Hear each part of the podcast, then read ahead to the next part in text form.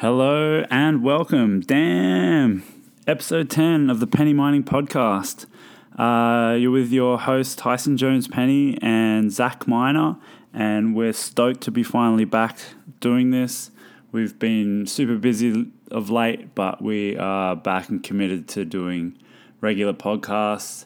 This one we just jumped in, just Zac and I, and I think it was really, really important for us to do. We touch on a lot of stuff, and I really hope you enjoy it. Thanks for listening. I was thinking about I was thinking about this the other day. Like I very rarely watch any like web edits anymore.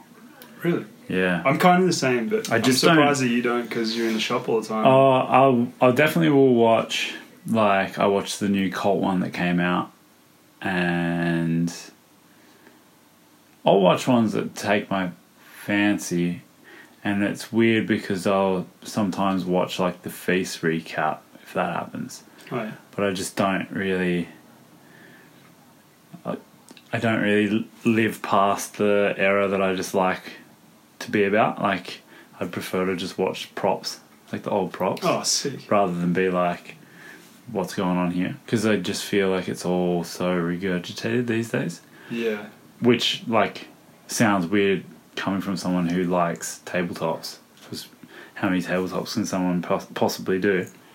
But I just still get Pumped on it. hyped on that rather than being like, oh, what's the new dude doing? What's the new dude doing? And I, I was actually thinking about this. This is one thing that I wanted to talk about. Was just the other night we watched the new Jimmy Levan. Oh, Docker? Pull up, go fast. Or, Yeah, go fast, pull up. yeah. And um, one, it's really sick doco, and two, it's pretty sad. Like it's pretty, it gets pretty heavy about like, it's not that it's like drama, like melodramatic or anything like that, but it's pretty serious. Him talking about like his head injuries and shit like that. Oh, it's not even really him talking about his head injuries, like it just is, and then they show like that he's not in a good way. But the main thing was that I was thinking afterwards, I was like, man, we just. Something needs to happen where our legends need to be celebrated more. Like, like this dude is just like once you watch the video, you realize how influential he was and how important he is to BMX, Yeah. and how important there's a lot of people that just aren't celebrated the way that like Yeah, it's kind of past and then they're forgotten. yeah, like Mike Aitken, for example, he's starting to just fade into the background. Like Yeah. people are, you know, the new kids aren't going to be like, oh, I do this trick because it's like an Aitken move. Yeah. And I was just sort of thinking like, it would be sick to know how to like bring that celebration of our legends back, and that sort of kind of gets me back to the whole point about the watching new stuff. Like, I feel like I haven't finished watching the old stuff yet. Like, I'm I'm definitely not against new writing, and I'm I love watching all the new shit that goes down with people. And when I see something on Instagram from someone who I don't follow, or you know, like it gets shared on Dig or something, I'm hyped if it's like a dope trick. But I'm still haven't. I'm not done with like looking at the stuff that I was influenced by ten years ago. Like it's still not old to me. Yeah. It's not like I'm living in the past. It's just that it's like, man, there's still so much that I can. Because I think when you from that. when you go back and watch like props and stuff like that, you you draw from a lot of things that you've never seen before. Like, Yeah. and you, as you get older, you kind of take a different interpretation Yeah. of what props is, and like being on the road and getting out, and and even like you know the props where it's just like an interview or it's like you know shop tour or something like that. It's Yeah. like it's it's that was a piece of time that like it was pretty cool back then because there wasn't any social media and stuff like that. So like that was all you were fed, and that's that's all you longed for. You'd, you'd watch that, and you you knew that rider or you knew that that team or something like that, and it was based around, you know, if they like especially props. If you're on props, like you were celebrated already. Yeah. But then now watching it later, if you're on props back then, you're the dude. Like, Yeah. You you're like, and you're you're still a staple piece in BMX, no doubt. Yeah. Like, Yeah. and it shouldn't be forgotten. I reckon. Like, Yeah. it's sad that you know, like, there's so many dudes from back in them days that like are f- not forgotten, but you know, just kind of left behind a little bit. Yeah. But there's so many dudes that you could all tell a story on because they all were a personal piece back then. Yeah. That everyone had to be different. Yeah. And I think that I'm probably ranting, but I think No. that like you know, you people doing podcasts these days is the baby step, but you could do a doco on every dude, like Yeah. There's so many more guys to hear the story about for sure. like even Doyle, for instance. Like Doyle's still in the game, Yeah. but you could tell his story of like you know not only having that like heart attack two years Yeah. ago, but leading up to that, the the glory run to where he is now, he's still successful. Like, Yeah.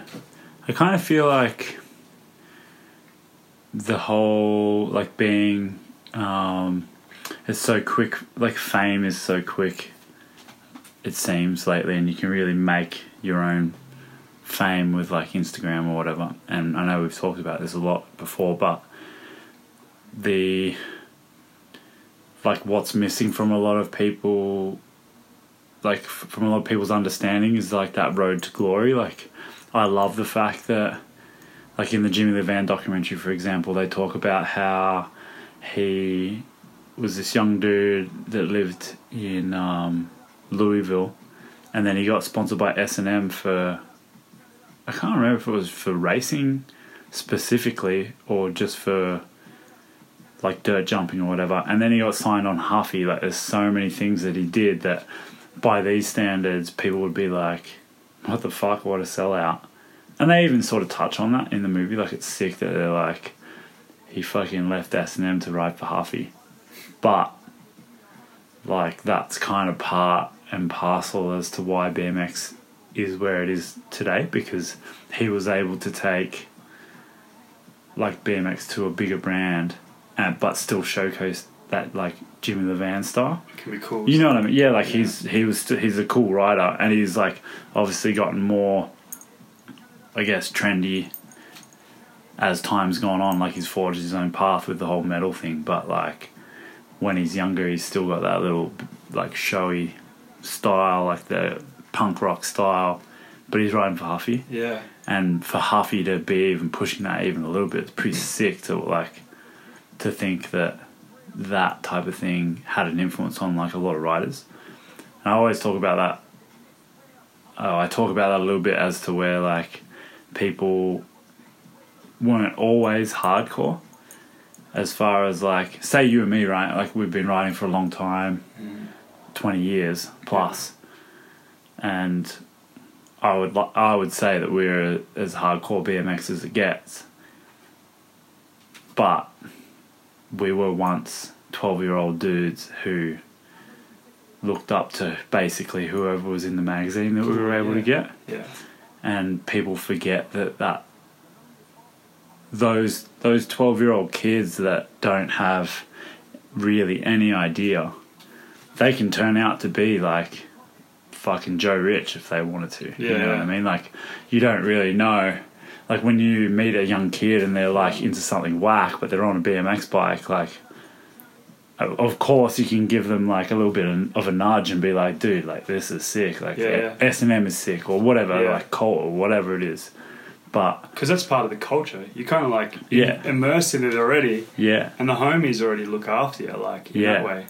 But I think like going through, like I guarantee you that I had fads that were probably you know like you know not admired. Like there was companies that I probably looked up to that you know only like even talking about like Colin Mackay's uh, podcast when he was on Split and stuff like that. I used to buy split clothes and stuff. yeah But when you really think about it, it's like, man, it's just it's a product that he was Yeah. selling because, and you idolized him because he was, and I guess like all those dudes are glorified rock stars. You Yeah, like, you, yeah. you look up to them. yeah You kind of want to be a bit of what they've got. Like, For think sure. like if I buy split pants, I'm going to do fucking three whips. Like, yeah it doesn't happen. yeah yeah I yeah it's um it's definitely a, a trip out to be sort of old enough to then look back and see that type of thing emerging. Like, like I also sort of think about how, uh, you know, like the new top rider of today is like someone who has a vlog. Like I couldn't believe how many people like at the Vans comp, like people were like, "Oh, do you know if Big Boy's going to be there?" And it's like. Big boy, like, do you not do you not realize Joe Rich is going to be there? Like, Yeah. do you not realize Ruben that Ruben's yeah Ruben's going to be there? Like, and I get it, like because I guess now vlogs are the magazine of of the of this generation, Yeah. where it's like whatever is kind of in your face is Popular culture. yeah what's going to be popular. Yeah. But it's just it's just so mind blowing to me that that's where I kind of circle back around to the whole like you know celebrating our legends or or somehow being able to say to a new generation of writers like look maybe you need to sit down and watch like Etnies forward or something like Yeah. Maybe you need to you know see something some of these older videos or maybe just watch a props. Like i'm sure like people would be frothing on props. Like because if you think about vlogs like of course the writing isn't prog- i mean i'm sure people do progressive writing in vlogs but Yeah. for the most part they're just writing. Yeah. and they're talking to the camera. And that's what road fools was. Yeah. that's what props was. Like that was talking to the camera we did this and this on a certain day but it's like filmed way better than a vlog is and the writing is way better Mm. so it doesn't really matter whether it was filmed in 2001 or 2019 like people are still going to like be able to Relate to it. yeah relate to it and, Yeah. and be like and to be honest like even going back and watching some of the props from like when we were teenagers Yeah. like 18 like if you watch a metro jam or some shit like the writing is off the fucking chain The right? Metro Jams were something else, man. I used to long to watch those Yeah. things. Yeah. And because you had to wait for props to come out. yeah yeah It wasn't like it was on the internet the next Nah. week. And it's it's insane, man. yeah And shout out, shout out to those dudes because they ran a good event, and it was like you could tell that the it was kind of like a sick course setup back then. it Was almost like the backyard jams and stuff like that. Like yeah like those kind of those sort of park setups that were fabricated were built for the riders to make a sick event. It wasn't just like oh like and I, I'm not shitting on FISE or nothing like that, but you know like that's the next level of like. But this was like the fun. You, anybody could turn up and Yeah. turn it on, and yeah I think it's like a bit of a dying thing. Not dying. I think it's just a done thing that needs to be brought back a little bit. yeah i think so too like which maybe is coming back like the Vans thing was pretty sick to be able to just the regional qualifier is pretty impressive Oh Like- yeah, but I just mean like a fabricated park. That's, oh yeah like where it's that's just something that that's everyone sick, yeah like- yeah yeah I, I wish that would come back. Like it was almost like kind of like that way with the Dew Tour a little bit yeah in the end, but I think that like Metro man, Metro did it the best. Like they had Yeah. everything, and every year it changed. yeah Simple man, I guess simple is like yeah i guess what it is now, yeah and I feel like the problem is that the riding styles have changed a little bit. So you're trying to create a park that's diversified for everybody, and that's kind of hard. It's still sick, yeah yeah but yeah, that era back then, and I, I guess kind of like those famed people like made it f- for themselves, kind of thing. They did it all their own bat, and like I think like even Jimmy Levan being a standout for his time, that was just because it was so organic back then. And I think if you weren't like everyone had their own individual style, and it wasn't you had to be fit to a, a mold, which was what I guess the internet does these days. Um, so I think back then it was people stood out heaps more, and it- it's it's awesome that it's still around. But I think it it needs to be celebrated that you need to be a little bit unique as well in For this day and age. Yeah, Like, for sure. It's um, the way. I think it was the way that uh, you know, like you would just stare at a photo, and at the time, I guess when people had, you know, factory jerseys on and stuff like that, and then you see someone like Jimmy Levan who's got like the leopard print shirt on Yeah. that he got from fucking Salvos or whatever, from like a thrift store. It's such a probably pretty refreshing at that point in time to see that in a magazine because at the time I guess like pros were were factory riders, Mm. you know, and I think now it's kind of gone like people are. I think people are uh, individual. Like if you look at you, like you're super like you have like your own unique style, like the way you dress and things like that. And I think it's important for people to to sort of keep that rather than be like, oh, I'm I'm homogenizing down into this like little pot of what is acceptable in BMX, you know Yeah. which I think is kind of interesting. Even just thinking like, yeah, for me personally, like how I've just I like not wearing BMX clothes so much. If I'm going, like, I like wearing BMX clothes if I'm at a BMX event or whatever. But at the same time, I I kind of don't. Like, I just Yeah. I don't know. Like, it's just funny, and, and it doesn't mean that I like BMX any less. It's just that. Just like what I like. I don't know. Leave like, your little personal touch. yeah, sometimes you can't. Sometimes you can just wear what you want to wear, and it doesn't have to be like so BMXy or whatever. Because I think we talked about that one other time. Yeah, The fashion is very much, and BMX is so individual.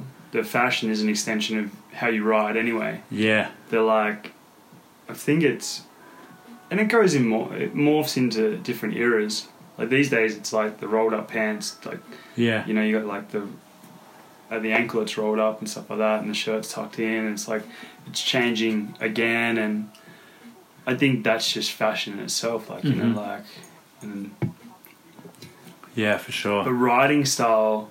And I was saying this to somebody the other day. Like this is a little bit of a different shift in conversation as well, but style is lost in BMX these days. Like I feel like everyone's really just doing like even for instance, and I'm not ragging on nobody, but like you go to a competition and everyone's stoked to just do the trick. It's not about making it look good. It's Oh, like yeah. if you just do the trick, it's like that's part of your run. But like, Yeah. and a lot of people are forming like that. But then the standout ones are they're the dudes that have just got that little bit extra, you know, like they Yeah. they put a bit their own flavour to it and stuff like that. And I think back when you know the Metro Jams and stuff, everybody was had their style. It was Yeah. like nobody was really trying to be like anybody else. Like everyone was trying to be like Aitken, of course. But, like, yeah, but I mean, it was different back then to what it is now. Like even like a, I seen a video of just a kid on like a plaza at it, and he he was happy just to do the bar spin, but like man, like, and I wasn't. I'm not ragging on him at all, but I mean like, perfect that. Like go back and like. I remember we used to do tail tap after tail tap after tail tap to like figure out your own little style Yeah, and make like it make it smooth and coming Yeah, in. And it's like people are just happy just to be able to do the bar spin and they oh yeah I did that trick. Like it's like, oh man, like go a little bit further, like change it up a bit. yeah. I guess the pursuit of like doing the hard trick is kind of outweighs the like pursuit of making it look a certain way. But I don't like. I've kind of come to grip. For me personally, I'm just speaking through personal experience. Like, I've come to grips with the fact that I'm just never gonna be that dude that has that like fluid. You know, like Tyrone has that style that's just like Yeah, fluid and looks like kind of effortless. You but know? that's that. I don't want you to ever think that you need to be that. Like Nah. you got your own But uh, style. yeah, like I think it's just like one of those things where you always wish you're like, man, I'd be sick if I could just ride that chase off. you know, But I guess you just, Yeah. Yeah, it's just. I hate that chase and that make it look so good. Yeah, Man, it just looks so effortless. Like, and I could say the same thing for Russell. Like, you go yeah, watch like him Russell has that. at the snails. Like, it's just like next level smooth. Like, and you think you can just drop in after him and do that line or that Yeah. that run just as clean as he does, but it never is the same. Like, that dude oozes steez. Yeah, it's so true, man. We um And I find that like trail dudes pick up a bit of steez throughout the years because there's only so many times you can jump a straight jump and then not figure out your own personal. yeah the little finesse, Yeah, those little micro movements that make it look so good. definitely. Because I think that's why- Russell Russell's gotten more stylish as time's gone by. Like I don't even. It's, it's pretty crazy to watch, really, to think that like a dude that already was stylish is looking more like he looks better on his bike now than he ever did, which is pretty exciting. Because of how I think all you guys at those, at those particular trails as well, and maybe I'm biased because I don't go to a lot of trails, but like you guys have all progressed in style. In what I watch and stuff like that, it's kind of cool just to sit there and like half time when I go there and sit at the, at the hut, it's cool to just see when people are actually on, like they've been riding for four weeks straight and then they're on, because that's when you know that they're like they're like they're feeling it and then just like pulling up that little bit more and tweaking a little bit more. And trails aren't about like going and doing tricks. It's just like yeah it's about that pull up a little bit more and like yeah roasting through the table and laying it over a little bit lower and stuff like that. Like yeah it's very true. Man, gotta fucking ride more, Zac. me and you both. Yeah. man. me and you both. So you've been busy. Dude, it, it, Tell me about. Tell me what's been happening. Because I haven't even really seen you. I guess that's why we haven't been doing this for a while. Yeah, so it's it's it's sort of been funny because I've I've sort of been focusing on myself, and uh, there, there's a certain point where you like you, you just float through life and you you work a job and you make a, a steady income and stuff like that. And then I've been lucky in, in every job that I've ever jumped through. I've learned a little bit of the trade and come through and, and stuff like that. But now it's um, gotten to a point where I've been a sole trader for a bit that you can only do that for so long and chase the work before you realize that you really just need to go out on your own and Yeah. like start a business on your own. And um, and I think a lot of that is like I, I wanted to talk when we did talk to Russell about it. I was talking about um, being your own mentor. Like you don't really have anybody else to look up to in BMX because you've got people you admire and stuff like that, but you're your own boss. You're like you control, and that's a big step in the direction of where I'm going with my own business at the moment, doing the roofing and just whatever sort of stuff. But I've like dove into it head first, and like I think us BMXers are creative people anyway. They're like I turn around and I look at people like Luke Wayman and you know like Russell, all starting their own businesses and stuff like that Yeah. and being incredibly good at their job because they have that attention to detail with what BMXers do and stuff. So I've been lucky. I've been literally just working my butt off for like the last six months. Started a business, and now it's getting to the point where like the recognition's getting bigger than than what I'm capable of. Like I'm like, you know, like getting offered big jobs and stuff like that where I now have to put on staff. Oh wow. So I'm fully turning into this adult where I'm like having to think about like these moments don't come around all too often that you Yeah. really got to chase it. But then that's awesome. But then the BMX side lacks. Like it, it sucks because I feel really good in, in in one hand, and then the one thing that keeps me stable, I'm not doing enough. Yeah. and it's a really weird balance and i find that maybe a lot of people find this as they get older and they realize that you know bmx is like put on the wayside a little bit and they either chase the work thing and trying to find that balance of riding. For me it's so hard because bmx is huge for me. I feel like the like you know like the camaraderie the just the the stress relief that excitement of just even just getting a manual locked in or a new trick or something like that that's that's hard for me to let go. So, like I said, on one hand it's awesome, the other hand it's like I'm just trying to find a balance, and it's it's really weird, which is good. It's it's all good. Yeah. I think it, and even the hardest bit now is like um, focusing. Like I can't, like for instance, I really want to do a project, video project, but Like a BMX video project. Yeah. Yeah. Yeah. and do something that's solid because you just never know um, how long you you've got left really.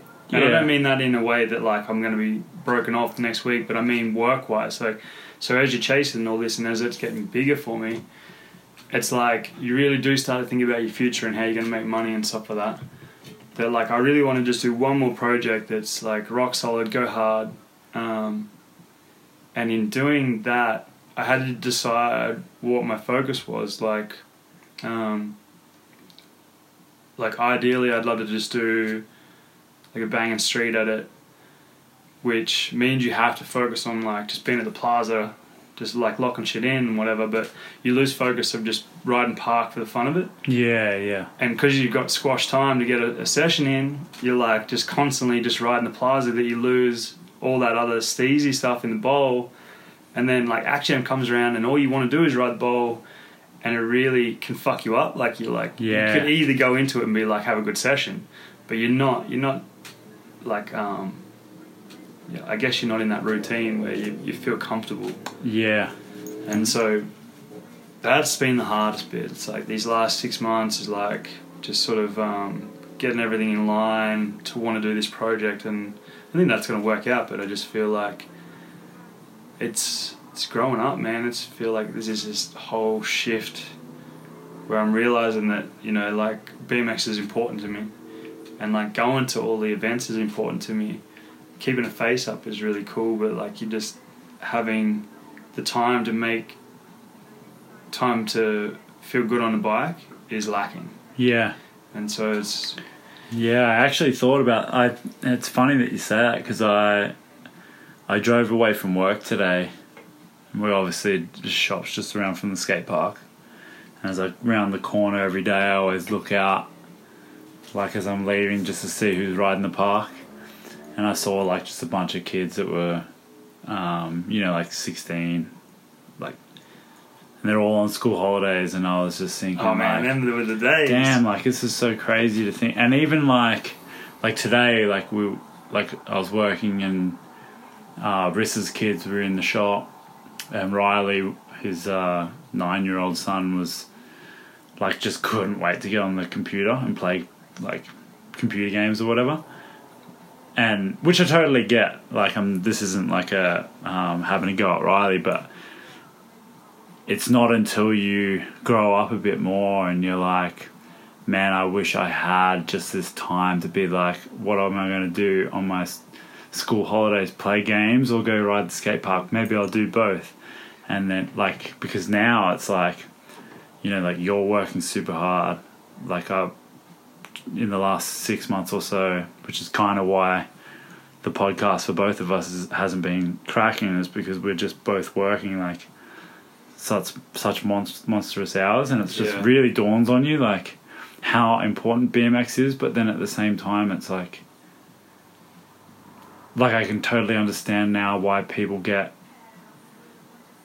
almost too tired to ride in a way. Like they like you know I've spoken to a lot of dudes that are tradies that ride that are like, man, I just get home, I'm just fucked. And I'm not a tradie like at all, but I can understand where like the whole, you know, the responsibility of like your work is your livelihood. Yeah.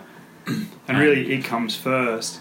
Yeah. But then this one thing that's held you together for so long, and that's yeah. that's like BMX is the ultimate, and in in now I kind of have a bit more of an appreciation for the people that do ride, and you know people talk about like weekend warriors and shit like that, and almost in a bad way, like oh what you're only riding once a week now, like and now I get it. It's like not that I'm looking to only ride once a week. I'm looking to ride as much as I can, and I still like you say, like I want to push my my riding yeah, and I still feel like I'm riding quite, you know, like quite good, and I feel like I've got plenty left to fucking keep going up, Yeah. forward, or whatever you want to say. But I can understand now where it's for the people that are riding once a week, but they're making the effort to go ride once a week. That's fucking sick. Yeah. Like that shouldn't be looked down upon because they're only riding once a week, and they used to ride four times a week no, you know they're like they know how important BMX is to them, but they're working like fucking crazy hours, but they're making it happen, even if so it's true. And it's just been a crazy shift for me to to realize that because you know, I used to. Not that I would ever. I was never like ever hanging shit on anyone like that, but Yeah. I would always be like, man, how come that dude doesn't ride no more? Yeah. Because he'll be like, I only I rode like a couple weeks ago, or I rode a month ago, like. But now I can kind of understand, like, like I'm a dude who my entire world revolves around BMX, like Yeah. Yeah. as far as like Yeah, my you live and business- breathe. yeah, like everything about it, and I love it to death. But there is, you know, like And for times you, where it's I a do, talking point for a lot of people. Like you see all these people you haven't seen in, you know, a couple of weeks, and you're like, "Oh, you've been riding." It's just Yeah. like it's a it's a go to for you because Yeah. your life is BMX. yeah, yeah, And you're a part of the shop. yeah, And I'm, I'm sure that back in the day, you probably got a little bit, um, not burnt out, but you kind of just felt a way about people that didn't ride as much as they probably could and shit. yeah, But yeah, I guess, like as you see it now, you, you and I and I. I feel for the people that don't even have lights at their skate park. You know, like coming in daylight savings. yeah, man, for sure. And, We're very you know, lucky. Like, people in the country and stuff like that. That, and I remember being like, dude, you'd finish school and you'd just go for a session. And it's like you'd ride until dark and like everything that revolved around BMX. And then as you get older, you have relationships and you have friends and groups and family and yeah, that that like weighs into your time. And then on top of that, you like you might have kids and stuff like that. Like, which is a game changer again. Like, yeah, completely, yeah, and that's where I, I definitely, uh, I get it now. Like, I get that people. There's still BMXs, and like people need to feel empowered. Like I think people need to feel less ashamed I'm guessing if people maybe people do feel ashamed if they're not riding as much as they wish that they could or that that they did, yeah, and they also maybe feel like fuck, like I can't ride the way I used to, but it's not the reason what like the reason that you need to come back to is that you like you love it, and like if you can ride once a week or once every two weeks, then fuck it, like. yeah. It's, you know, it's so much better than not. It's so much better than riding, not like not riding at all. you know? Exactly. And I feel like I preach this to people. I'm like, man, like never give it up. Like you're good at riding. Like you know, like all these dudes that like I always grew up with, or even people I bump into now that like haven't seen in a while. I'm like, man, get back on the bike, give me a ring. And I'm not the most like outgoing person. Like someone messaged me, like some days I just can't be there. But like this, it's th- that little bit of a, a nudge to get back into riding could change somebody because if you're talented in BMX, man, don't ever lose that because that's your out. Like that's your your relief Yeah. in your week, man. That's like you're good at something. Yeah. You don't have to be the best. You don't have to do tricks every time No. you go for a ride. But I guarantee if you rode once a week for the next year, you'd feel amazing. Oh, for sure. It yeah, releases like, all these endorphins. You feel great. You fucking Yeah. go home. You're pumped.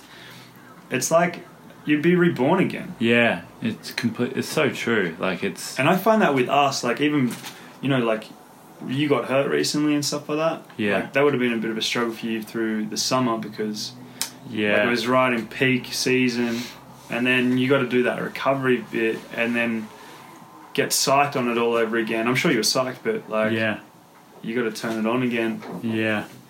And especially leading up to like you know like a fe- like uh, Vans Bowl and stuff like that, yeah, that was you got to really get your mind right and stuff like. yeah, On top of just trying to get a session in every week. yeah. That I mean, like I over summer, obviously you get a good chance with daylight savings to ride a lot more, and I felt like I was riding reason like a reasonable amount, like definitely a few times a week.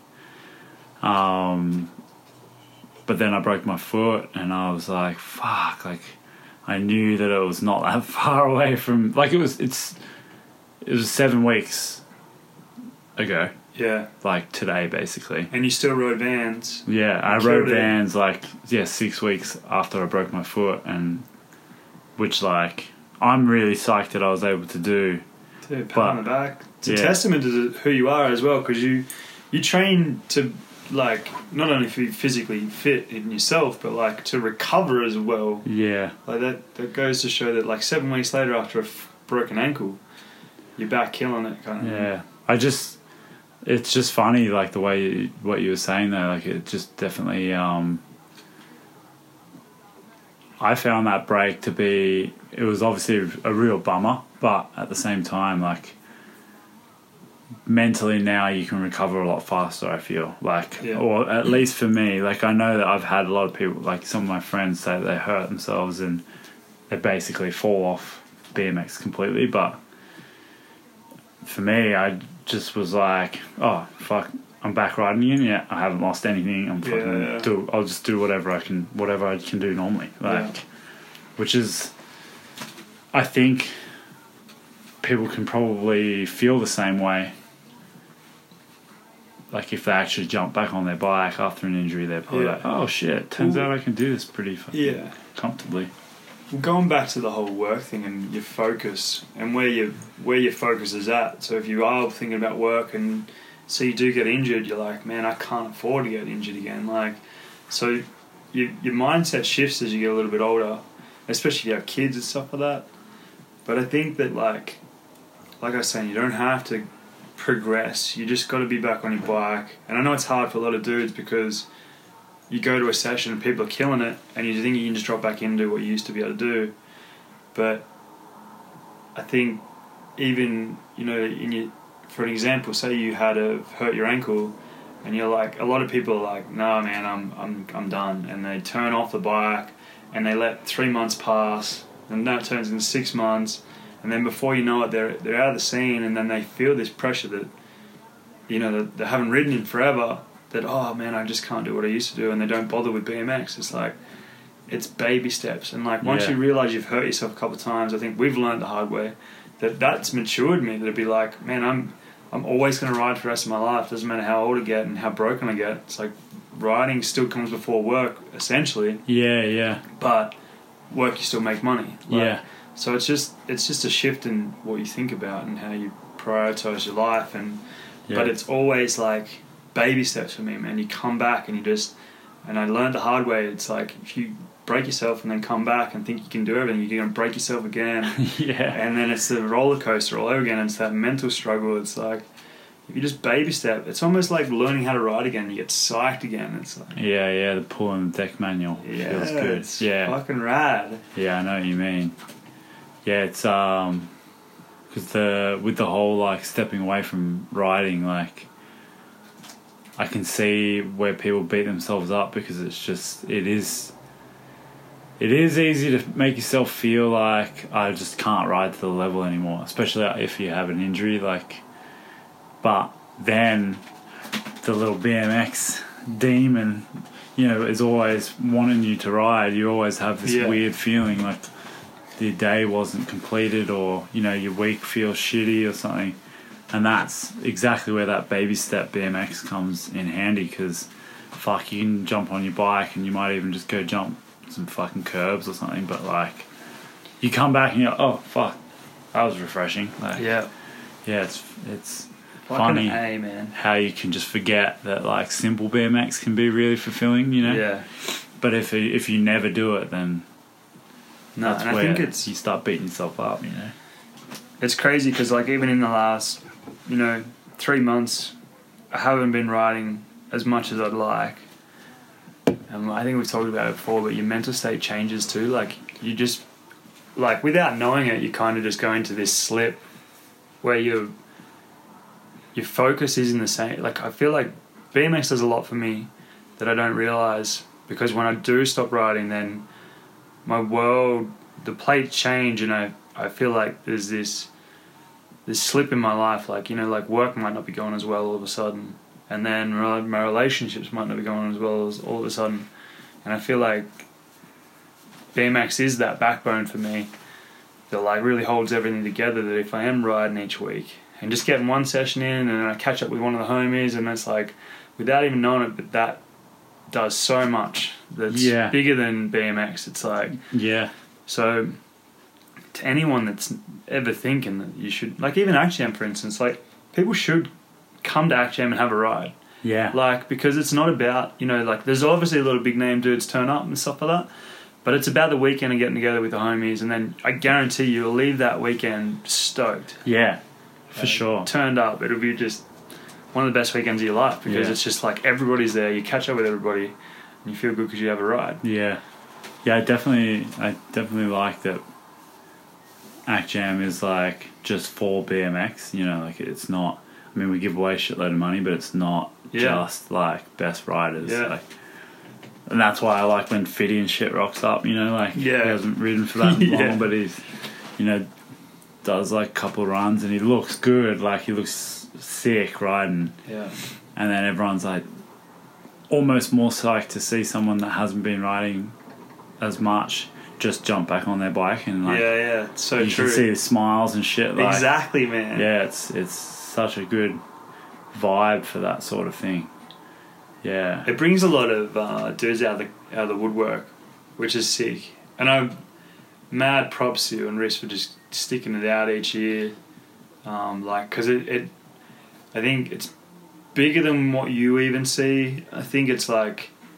I guarantee there's people leaving that thing feeling pumped, and I'm sure that's what you're you're all doing it for. That's the motivation behind it. But yeah, completely. like I think that it goes unnoticed for everybody, kind of thing. It's just that that unwritten like stoke level is up. Yeah. Like Yeah, I want to talk to you about even Act Jam and stuff like that because um, leading up to it, it and each year we sort of like I feel like I'm I'm a little bit more involved and stuff like that and trying to get some shit happening with ramps and trying to take the stress off you guys, but I've sort of unraveled your brain in like the last sort of you know six months about how um, there's a lot going on behind the scenes with Act Jam that like Yeah. people don't understand and stuff like that.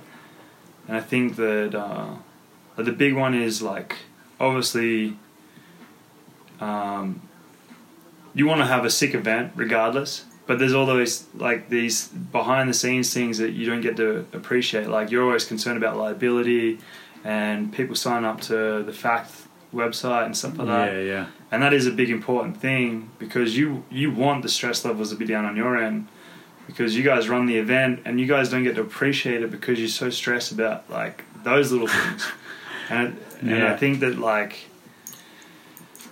I want to know if like um, if you're sort of trying to take a bit more of a backseat role as the years go on and sort of lay off the mic even and give it to somebody else or you're Mm. trying to like I want you to enjoy the event and I want to yeah. And I, I definitely do. I love the event. I do really like em- like emceeing it still, Yeah.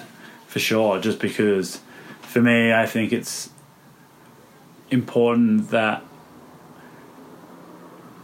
the dudes behind it are right behind it, you know? Like, Yeah, but it, it, like even just like to let people know that like I appreciate when people come, like, and I, Oh, I'll say that all yeah. the time, and it's always just completely sincere. Like, not Yeah, trying no- to blow no smoke doubt. up anyone's ass. Like I No, fucking yeah. like I can sometimes I stand back. Like if everyone's okay after the event, I'll be like, fucking hell, man! Like you guys, like everyone just gets me so stoked that. Fucking looking around, there's just people from all over the world. You know, like it's Yeah, trip yeah. out. I I don't want to take a back seat at all. I'd actually like to do more to like make it better, and Risk can attest to this. But like the last couple of month or last month, I've just been like super stressed that like people think the act jam is shit or something like that. I haven't done enough to like make it into something, and it was actually a pretty funny point. Like Risk was like, dude, think about last year at Western like I got there, as in Risk got there. He was like, I got there before you did. People were already there riding. I didn't know how to set up the PA, so we had no music for twenty minutes. You rocked up, put the music on, and that was that. Like, and we started talking on the mic.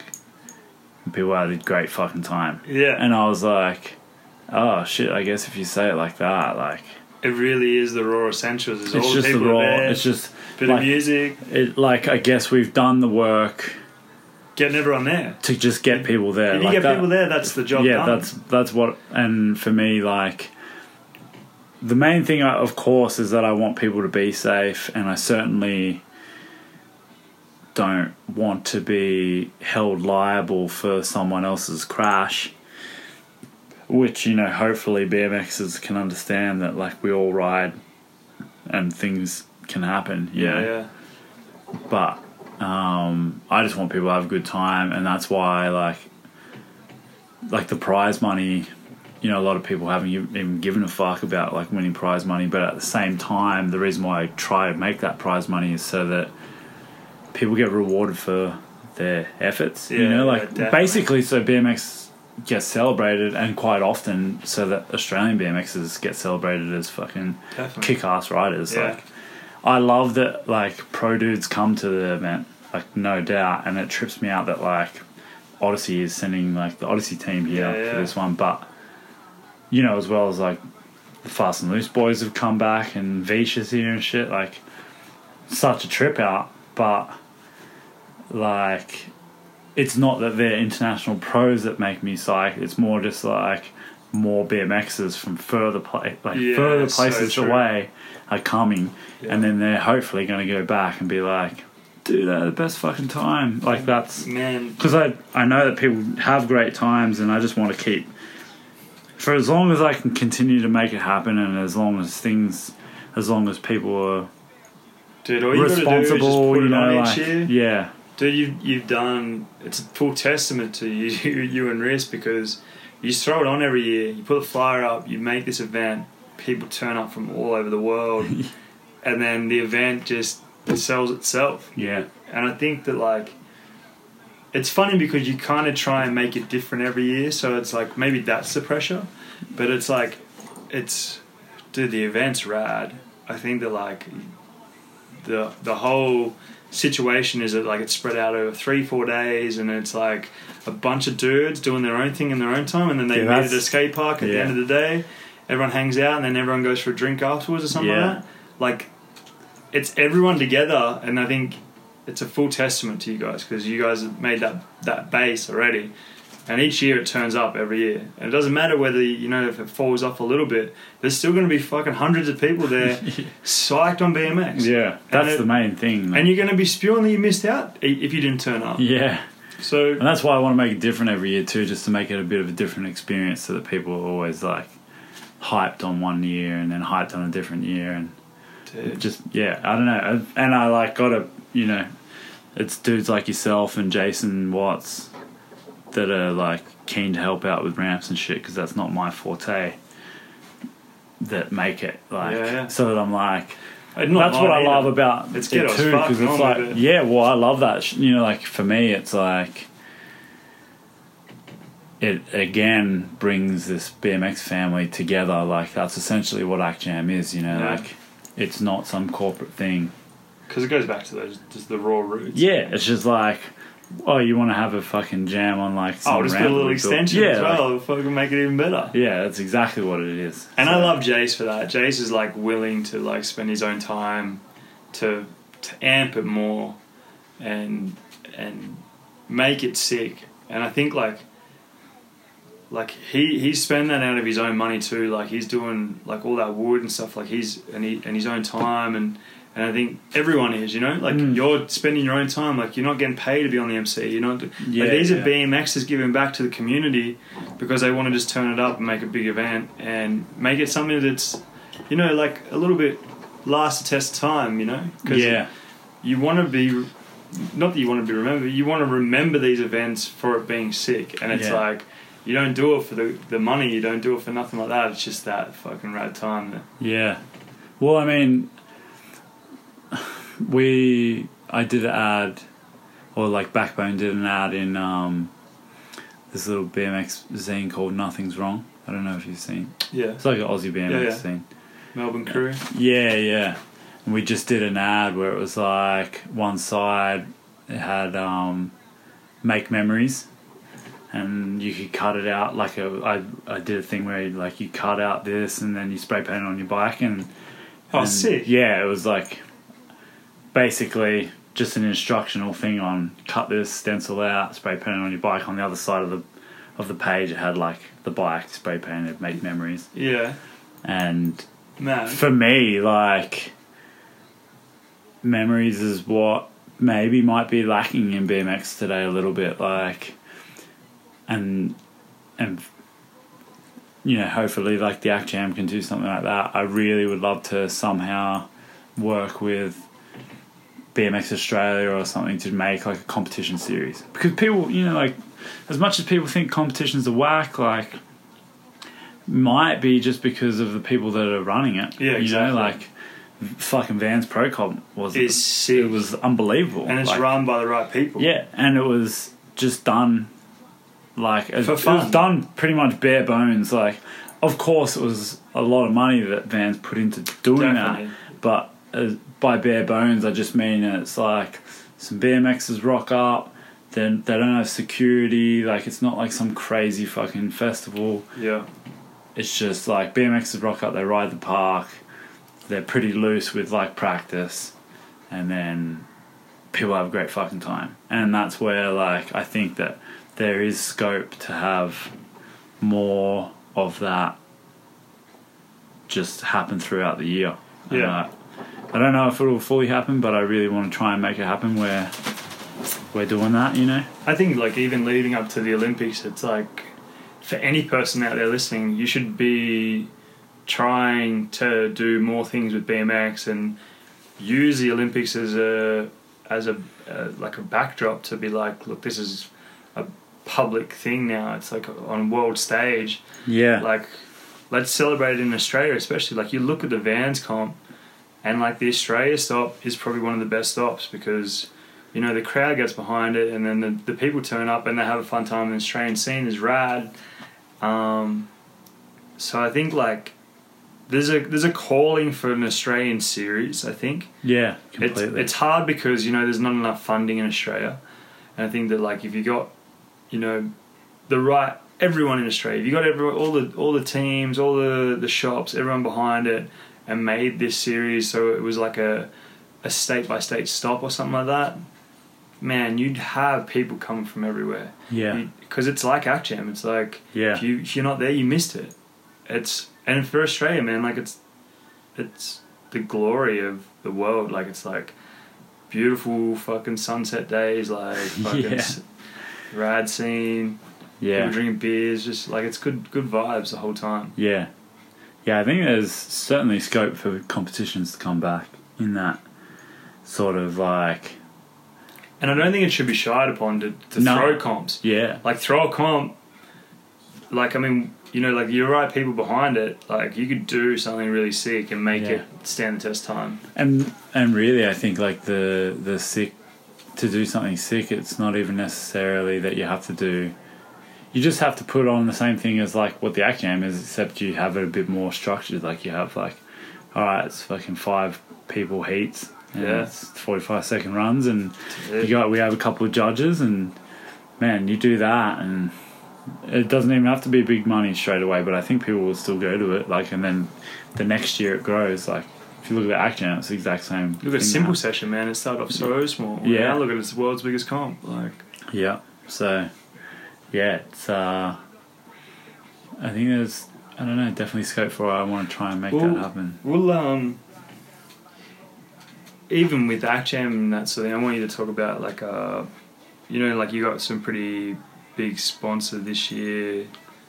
Um, And like how that comes about, and maybe that's how the future is looking as far as like if you were to throw comps and stuff like that, because there's this interest in BMX all of a sudden that was back in like the the early 2000s and then it died off a little bit but now i think it's like it's time to like chase those corporate sponsors yeah and make bmx look sick again like, Yeah, it's yeah. like it's not even about being sponsored by a corporate company yeah it's about where you collaborate with those people to make it rad Yeah, make for the sure. event I I reckon, man, I gotta fucking tip my hat to ba- to Bent Spoke, really, because.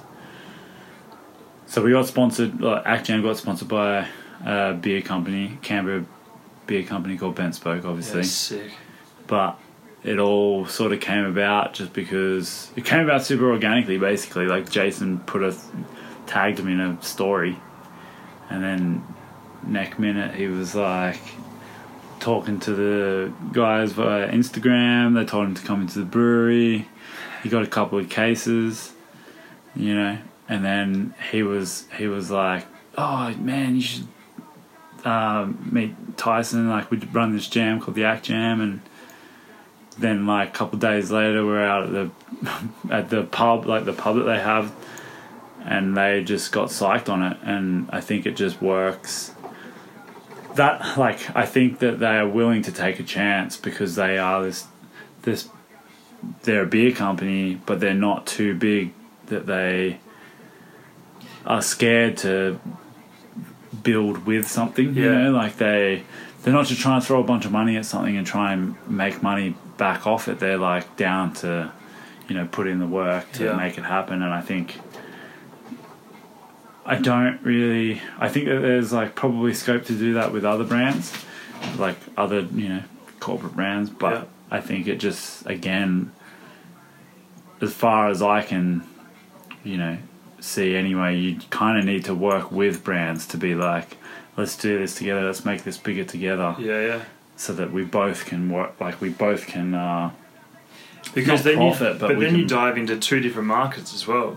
It's like you're you're not just addressing one audience. It's like you're you're blending the two together. yeah And it there's and as far as advertisement goes, you're reaching more of a market. yeah that's right It's like because for them you know like they of course like want to reach a new market of people that obviously drink beer um, which i think is really smart for them. And for us it's like we drink beer already or like you know bmxers love getting on the piss. But like you know bmxers aren't going to be like why the fuck are we sponsored by so and so like yeah, it's like, like it was a tampon company. yeah, it's like something that just like doesn't make sense. Of course, Yeah. like you know, BMX would be like, "What the fuck?" But But this is kind of gonna be celebrated. yeah, it's like super celebrated, and I think like people Best are going to be hyped. And then as well as that, it's like a local brand that is down for the cause. Like they're not just some faceless brand, you know, like Definitely. which I've kind of changed my tune over the years. Like I used to be, I used to be super anti um, corporate sponsorship, and I don't, by any stretch of the imagination, think that Bent Spoke is a corporate sponsor. However, they are a non BMX brand. I still have met the dude who owns the the brewery, and he's just the dude who is good at beer. Like, you know, he's the longest independent brewer in Australia. Yeah. Wow. Yeah, crazy. And like, you know, the chick who's the head of marketing and events, she's just like the same age as me and just like a cool chick from fucking Jindabyne or something. Like she, Wow. So it's not you don't walk into a boardroom, although we have had meetings in a boardroom, you don't walk into a boardroom and there's like a bunch of suits looking at you. yeah. But anyway, back to my point about the whole of changing my tune on the corporate sponsor thing. Like, like there was a time, I guess, when BMXs were sponsored by, say, Unit, who I Yeah. thought of as like a big corporate sponsor that you kind of like, which is so far from the like, you know, I, I can't almost believe that I say that out loud.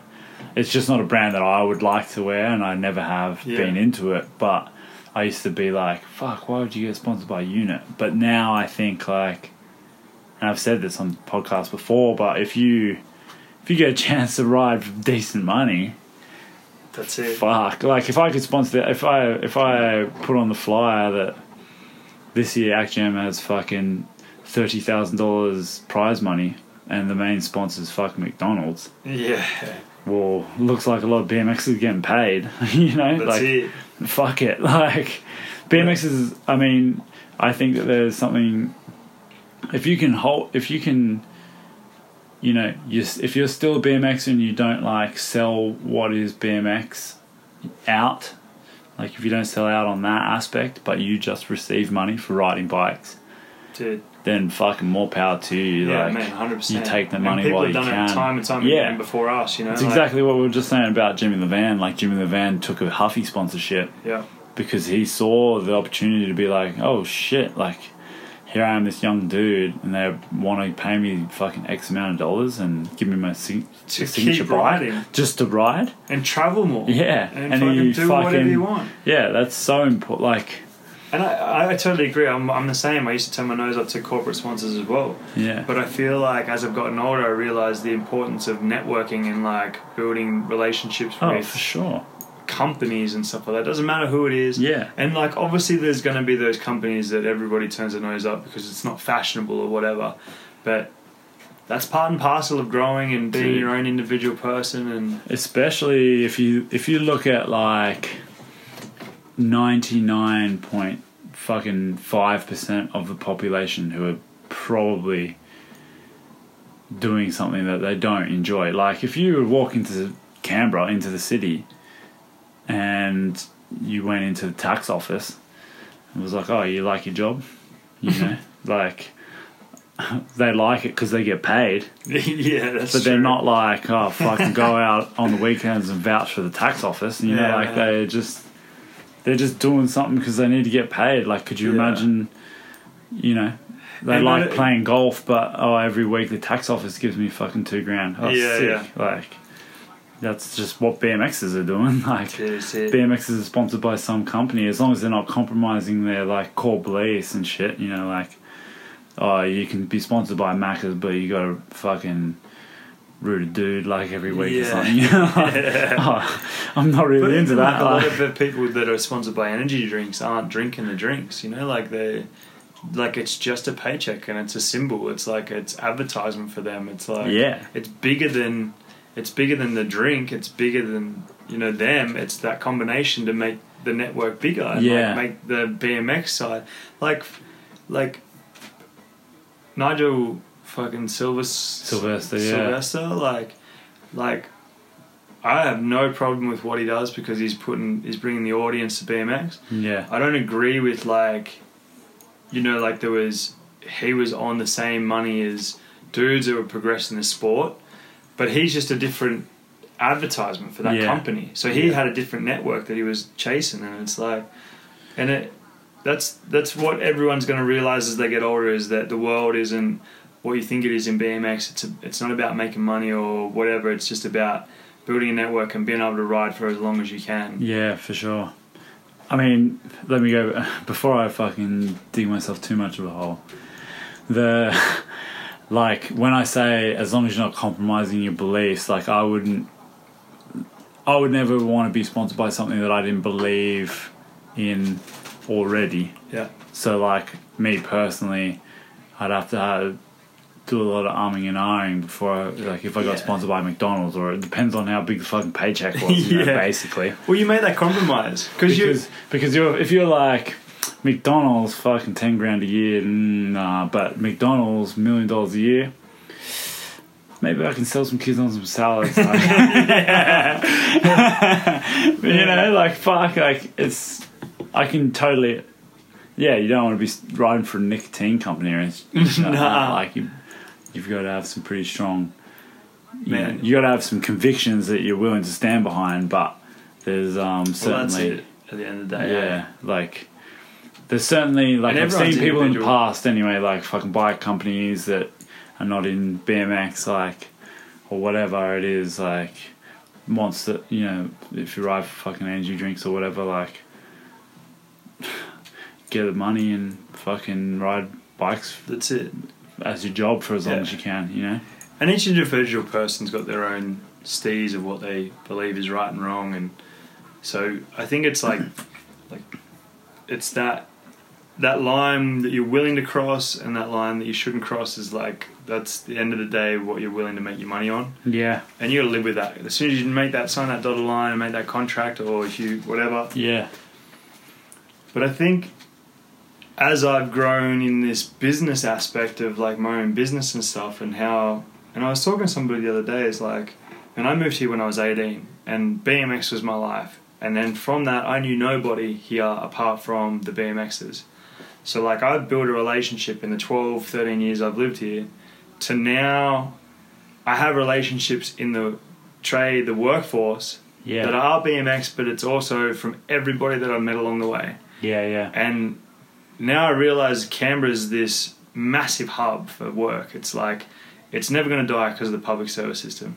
But like in building networks and and just being a dude that wants to be open to conversation and wanting to learn things, you can go so far. yeah, And Canberra as a as a city is growing so rapidly. So I'm stoked that Bent Spoke is like taking it's time to be involved in an event like ActJam because they probably are thinking the exact same thing as the way I think. It's like it's about networking and building the city because if you build the city, you get more of a following, and then the event gets bigger and they get a bigger name, and it's just that like you your base is right next to you. It's like it's that network beside you that you if you go and say hello to your neighbor, you'll have a better community. It's just like Yeah, it's yeah. that sort of vibe. Of, Yeah, it's very true.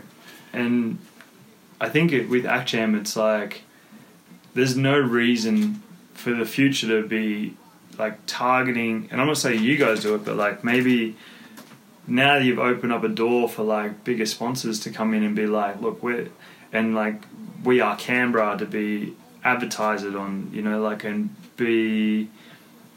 I think showcase Canberra, but then even like for anybody else that's doing a, a, a comp series or a jam or something like that, be involved with your community because like it's it's it's bigger than you think. It's like that whole environment can make or break you. Like it's Yeah, it's and so probably true. make you more than anything. Yeah, yeah, yeah. It's man. I won't go into the specifics of of that too much, but I totally agree. Like the more you even have, you know, an open mind and a friendly demeanor, and and you interact with the community around you, like it's crazy how far things will go. I mean, for example, like the whole the whole lost vintage thing. You know, Yeah, that's got a just little sneak sneaky thing coming off at action. yeah, yeah. It's it's just some limited stuff that's gonna be. So what is Lost Vintage for people that aren't? Oh yeah, so Lost is just a it's just a vintage store, so they sell sick like uh,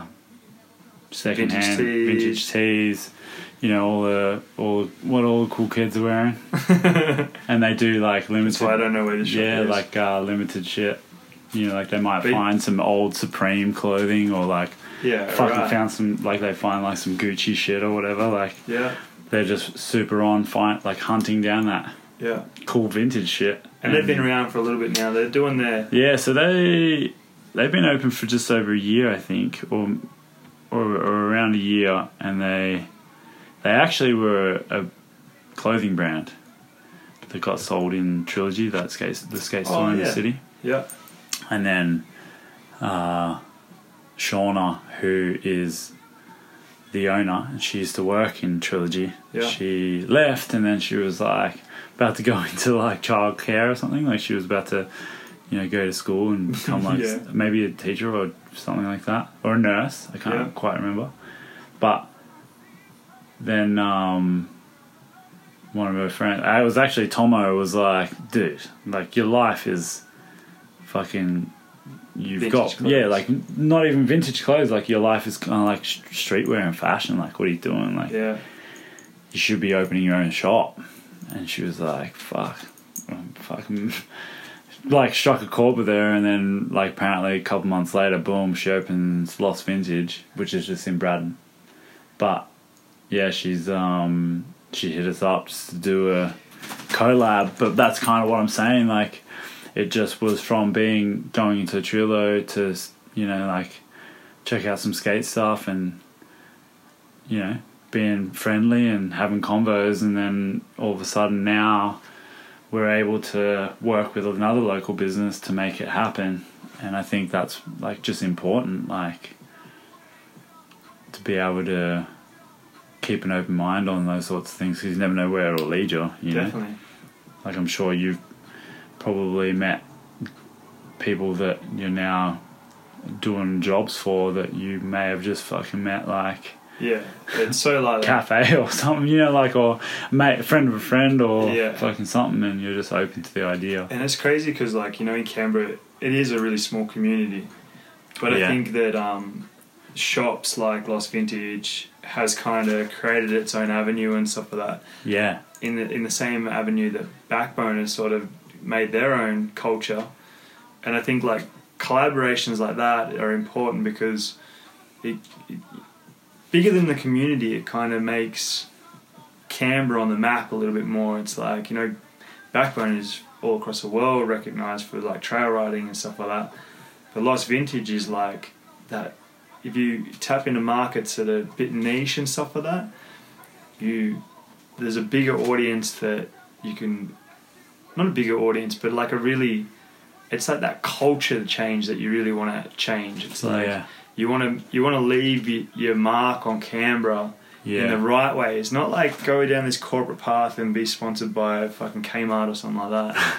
but like you can do something different that's sick and you're stoked on. yeah. Canberra will respond Yeah, to man. that sort of stuff. I think. And Like, it, it changed. Like we, we talk about it all the time that I think the BMX has changed the culture in fashion yeah, in the last 10 years. yeah, Because you used to never be able to get in with like skate shoes and stuff on. And maybe with skateboarders as well, but there was that alternative scene. And then all of a sudden people were wearing like tall tees and stuff. And it was Yeah. like, you know, it just, and like vintage tees and fucking whatever, you know? Yeah, like, yeah, It, for but, sure. But now you walk down the street and I could almost pass anybody and think maybe you're a BMXer. yeah, yeah. Like maybe you're yeah, do that. that flannel on, man. You look like a fucking Hessian. Like, Yeah, you're yeah, you look like a BMX. Yeah. Yeah. Yeah, fuck. It's it is crazy how like cultures like BMX can shape general public. Yeah, and that's why I've always been excited what you do with your your backbone stuff because it's so different to everything else and it's sick. But imagine if you like, I can't wait to see what you do with this lost vintage stuff because I think that's a relationship that's gonna grow a little bit. Like, yeah, yeah. it won't stop at whatever this little one thing that you do. It, there's an opportunity there for you to, to Yeah. dive into a different market as well. All I can say, I mean, this Lost Vintage does limited shit, and this is going to be some limited fucking shit. Gonna, are going to want to have to jump on quick, smart. Really? yeah, yeah. What are we Just talking limited? How many? Uh, five. Holy shit! Yeah. There's like 500 people coming. yeah, yeah. Well, Dude, you've probably got two of them already. no. Yeah, I know that's like Mel. Mel was like, "Fuck, I'm gonna want to buy one." like, and Russell's probably gonna want to buy one. That's that leaves three. So it'll be Man, behind demand, you got to get in early. All these people are coming to make sure you keep an eye out for whatever they're doing. yeah, yeah. It'll be fun. It's gonna be. I don't know. We'll see. Because I love that about what you do with Backbone as well. Like, I think that you never really repeat a print. Like, try not to. I mean, we do repeat. You stuff, do. but but you try and keep it to one colorway for, Yeah, and you yeah. might only order 40 t-shirts in, yeah, and that's it. yeah, And like, sure enough, you might have some in stock for a little bit, but like once they're gone, everyone sort of like goes, "Man, I wish I still had that T-shirt." And It's like it's gone. Like, yeah, yeah. and that's time. You know, that's the culture. That's you've created a change in the right ways. It's like you know, Yeah, you wanna- need to have wanna- that shit that's yeah. fucking people are psyched that they got that t shirt when it came out. Otherwise, definitely, like you missed it, you know? definitely. I love that about, like, I love the. I, I do really like the culture that Supreme created with that whole, like, they make stuff and it's only this amount. Yeah, we're Yeah. not doing it again. And obviously, like, all the hype beast type crew jump on and then it gets a bit crazy with resellers and shit like that. But the the premise is there where it's like, Yeah, I've been hocking shit out the back of my house with backbone T-shirts. yeah, dude, I resell I resell my old Yeah. backbone t-shirts, two hundred fifty bucks. yeah, But yeah, like that sort of idea, you know, like man. people have t-shirt backbone tees for like fucking ten years. Like I saw dudes that have like original, one of the first designs that I've done. Like Yeah. people walk into the store with it on and shit. man, I like that. Like definitely. It's Pretty timeless, exciting. man. It's it's it's a testament to that era. yeah, It's pretty cool. yeah, yeah, And I think it needs to happen more. I think you need to, like I've always said it, you need to do more limited teas. You just need to like, and I know it's like money at the end of the day and stuff like that, but like, Backbone is a brand that is idolized by a lot of dudes, and like people are buying t-shirts over in fucking wherever yeah, across the yeah, world. Yeah, And like, if you ever bump, like I bumped into a dude in in Malaga. And he was wearing a backbone t-shirt, and I'm like, "What the fuck? Like that's so sick!" yeah, And like he knew all of us. It was like it was cool. Like yeah, yeah. and I'm like, man, like it's a community at the end of the day. Dude, that's the funny thing about this whole uh, this whole coffee thing that we're doing at the moment, actually, because you know, obviously BMX is. It always trips me out. The backbone is, you know, Idolized. known or yeah, like yeah, like people like us from across the world, like it definitely trips me out. Um, but now, like now that we're slinging coffee at the shop, like I'm getting to expose, like because there's photo, the photo you doing the gap to rail at ANU, Oh yeah, and people know ANU, yeah, but people don't know BMX. yeah. So, right. but people come into the shop for coffee because they're maybe a little bit intrigued, or maybe they're even s- scared, but they just really want to drink coffee. They're fucking tonguing for a fucking Yeah, black, just black magic, man. yeah, they're tongue for the black match. but we are now breaking down these barriers where people are waiting for coffee and they're like, "Wow, these are really cool photos," and I'll be like, "Yeah, that's that's at the ANU. I don't know if you ever. Oh no way! I've been. I remember that place. I used to go and see bands there all the time." yeah, I said, "Yeah, that's my friend," and I'll explain like because they don't know anything about riding. yeah, And I said that he's jumping from this top section and down and landing on this rail. And they're, and they're like, just so can't even fathom it. And then I'll be like, yeah, these are really great photos. And I'll be like, yeah, like, oh, thanks. Like, I shot this photo, and Yeah, this photo's actually of me. Like, and you can't believe it. Hey, like that. Yeah. that good of a photo is taken by someone you're talking to right in front of you. Or yeah, they're that. tripping out because it's like, Or that dude think- in that photo is you right there. And it's Yeah, like, yeah. What the fuck? You're 20 feet in the air. Like, yeah, and it's sick because I don't think people have that in their lives generally. Like if we see photos of each other, yeah, you know, like I'm always like, dude, that's a sick fucking invert, or you know, Yeah, like yeah. sick turn down, or fuck, can't believe the ice pick, or whatever. But you know what you're looking at, Yeah. and it's sick.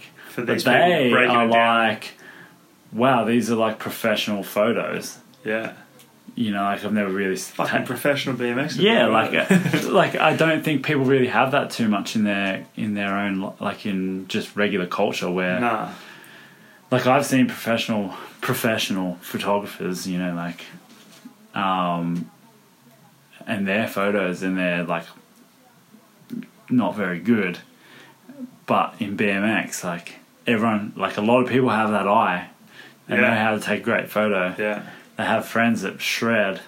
You know, like guaranteed that you've got some good photos of your friends that are shredding, and yeah, yeah. they're just up on our wall. But because these general public come in, it's like what?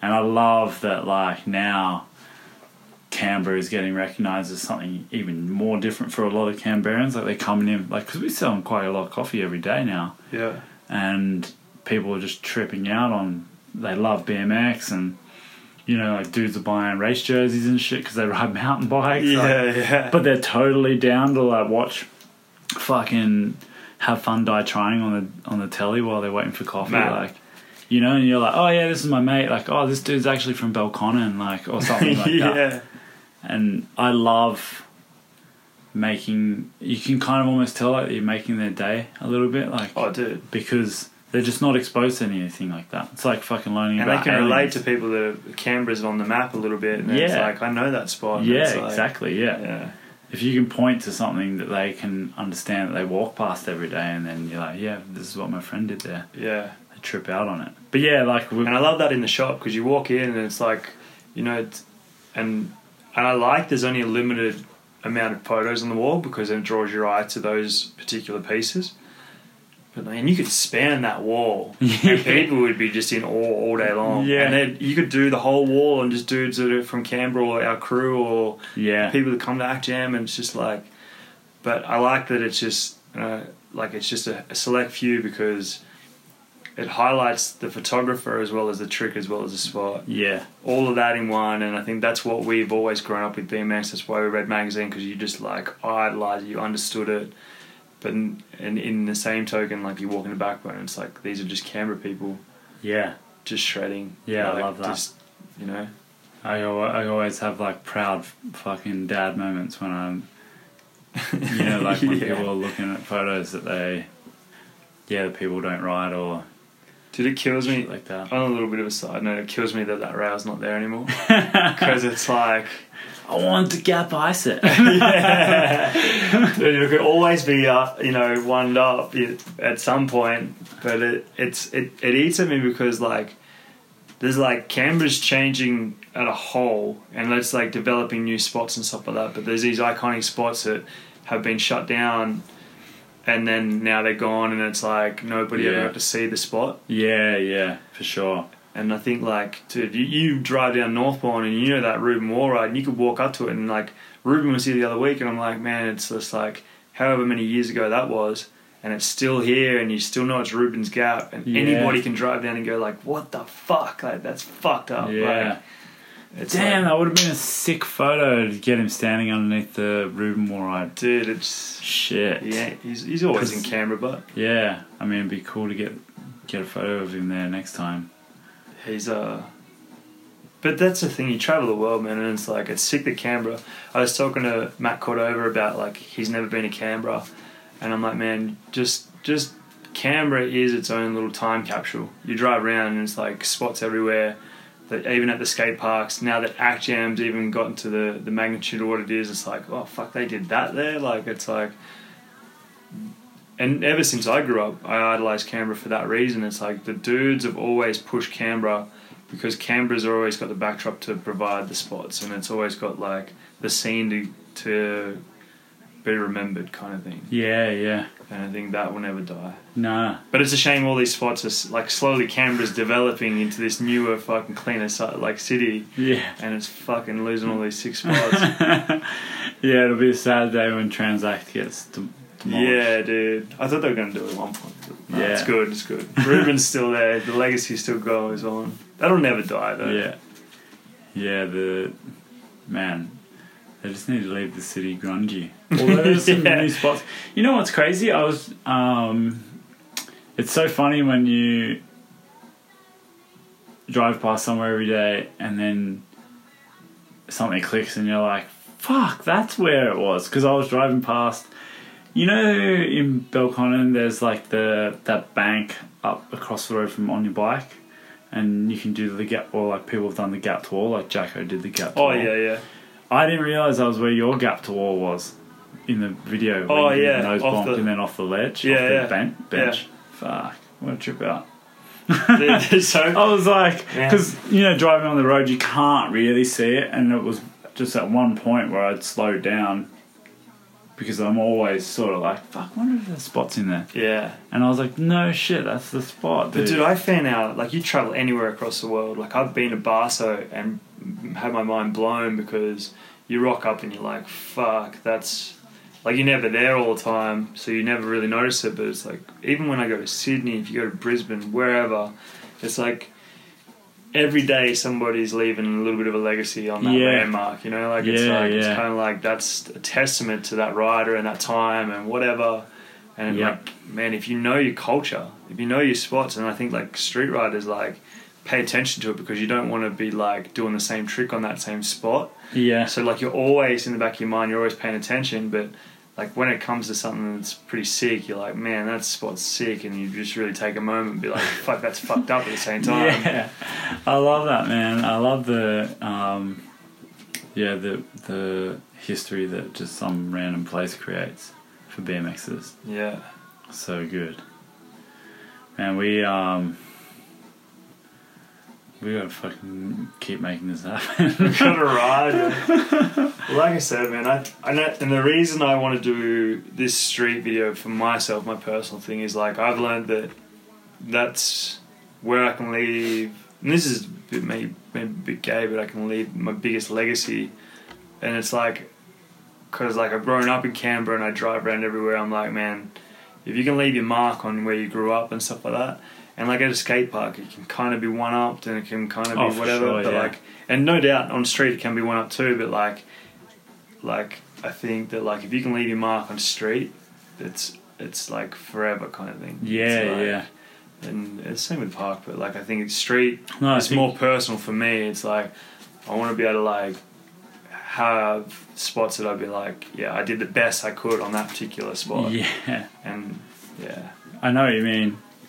Certainly um I was actually thinking about how like we'll probably go to ActJam and Corey Walsh will do that fucking six to six like just warming up. yeah, you know. You know, like No one's going to turn up to ActJam next year. Once Corey's come through and just shut the place down. yeah, yeah, Insane. yeah. But that's the, that's what I feel is the progression of sport. Like you go to Five Dock and I watch every year. I'm like, what else can you do at Five Dock? But Yeah. then it just gets They just- gnarlier man. and gnarlier and bigger and taller. It's like it's it's a fucking it's it's progression. Like when you uh, back in the day, you used to think, what else can be done in BMX? And still, people are just in doing shit. And Yeah. fucking Man, uh, Vish let me in on like the Corey Walsh maneuver that he did while he was fucking up in Sydney, and holy shit! Oh, really? yeah, I gotta tell you when we're off. Oh shit, shit. Dude, it's so gnarly. But anyway, yeah, maybe we can um, leave it there and then Yeah, let's leave it at that. reconvene. We'll get back. Yeah, And uh, maybe I'll given up BMX after Tyson tells me what's going on. No, it's not on the streets, so you're good. oh, fuck. sweet. I got a little bit of time then. Awesome. Fuck yeah.